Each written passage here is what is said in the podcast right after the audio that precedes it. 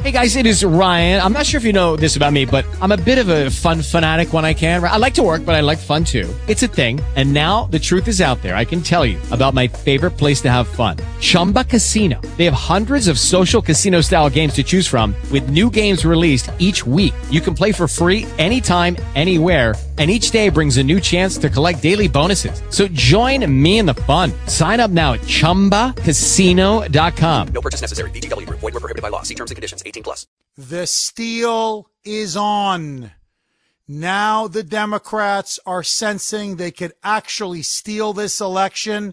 Here is exactly what we've now learned. In Michigan and in Wisconsin, 300,000 ballots magically appeared at 4 a.m. Wednesday morning.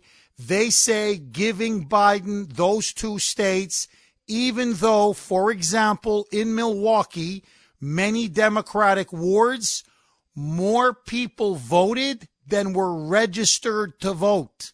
That's right. In some wards, 112% of voters voted some 116, some others 121.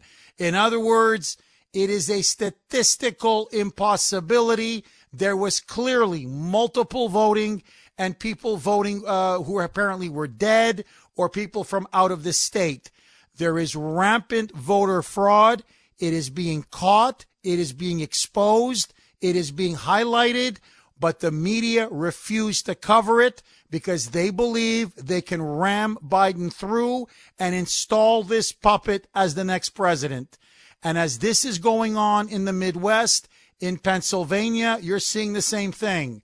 Philadelphia, one precinct, again, in the middle of the night, found 23,000 ballots, all of them for, uh, for Joe Biden, none of them for President Trump.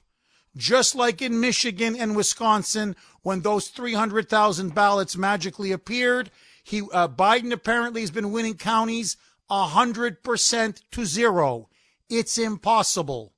In Arizona, Republicans and Trump supporters are furious with Fox News for calling Arizona so early because now it appears there are more votes to be counted, many of them from Trump's strongholds and outlying territories.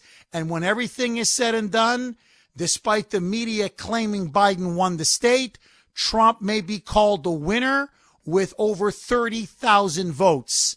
The fix is in.